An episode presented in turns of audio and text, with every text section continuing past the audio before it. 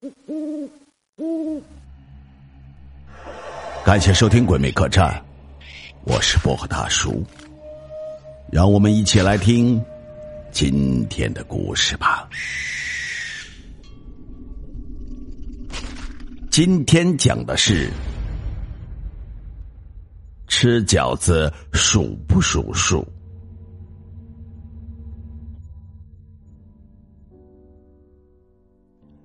说起这饺子数数的事儿，我娘还真给我讲了一个相关的故事。在老早以前，在南边有户王姓人家，王家老夫妻有两个儿子，都娶了媳妇，相差也没有半年。一大家子住在一个院子里，管家的还是公公婆婆，两个媳妇都很孝顺。可是不同的是，大儿媳的眼尖，心思多，和丈夫一个样子。弟兄两抬木头，大儿子抬小头，小儿子抬大头。耕地的时候，小儿子牵牛扶着犁，大儿子甩鞭赶牛。老大夫妻俩常常夜里悄悄商量着，咋能哄得爹娘开心，将来分家的时候多分一些。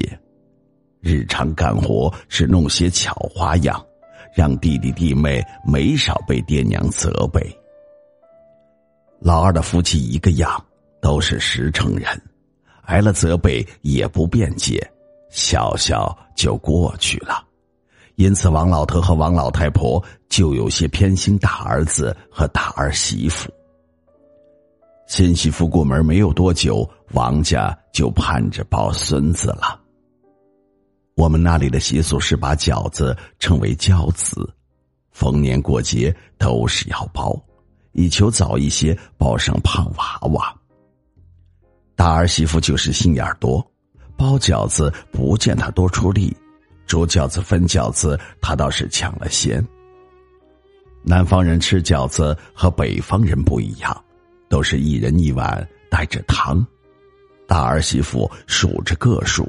公婆碗里的稍多一些，显得孝敬；自己和丈夫的碗里饺子都是成双的，弟弟和弟媳的碗里却都是单数。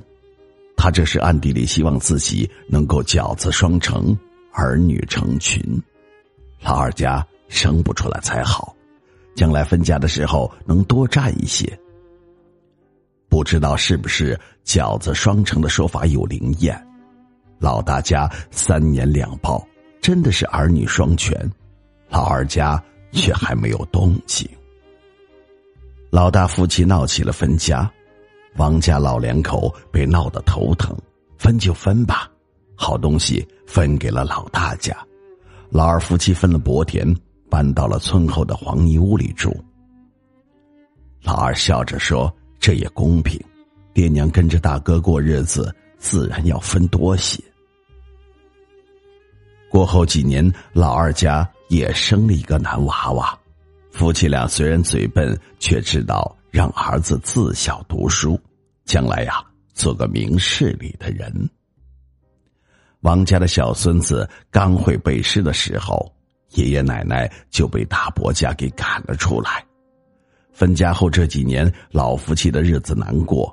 孝顺的长子长媳变了脸色，别说满碗的饺子，平日里饭都吃不饱啊。只说是家里还有两个娃娃，老不死的吃多了也没用啊。到这时，王老头和老太婆才知道自己偏心疼错了人，没脸去二儿子家，要相携着去讨饭。老二夫妻听说了。赶去把爹娘接回了自己的破泥屋里，一年到头包了一顿饺子。王家的爹娘看着自己和小孙子的碗里是满满的，夫妻俩的碗里只飘着一个破掉的面皮，但是他们还起劲的喝着汤，不禁的流下了泪来。如此过了十几年。也真是人自有天命，老大家的两个儿子长成了浪荡子，吃喝嫖赌是样样俱全，对爹娘非打即骂，家里卖空了，只剩下四面墙，还嚷嚷着要把爹娘给卖掉。老二家的儿子自小见惯父母孝顺他们的父母，一家子父慈子孝，加上才德具备，竟然得了县里的举孝廉的机遇，当了县令。光要了门楣，举家搬进了县令府的大宅院。过年再过年，两个蓝柳的乞丐讨饭到了院子门前，被老二夫妻认了出来。竟是哥哥和嫂嫂，拉着进了门，换了新衣裳。除了老大家那两个不知生死的两个败家子，王家又一家团聚了。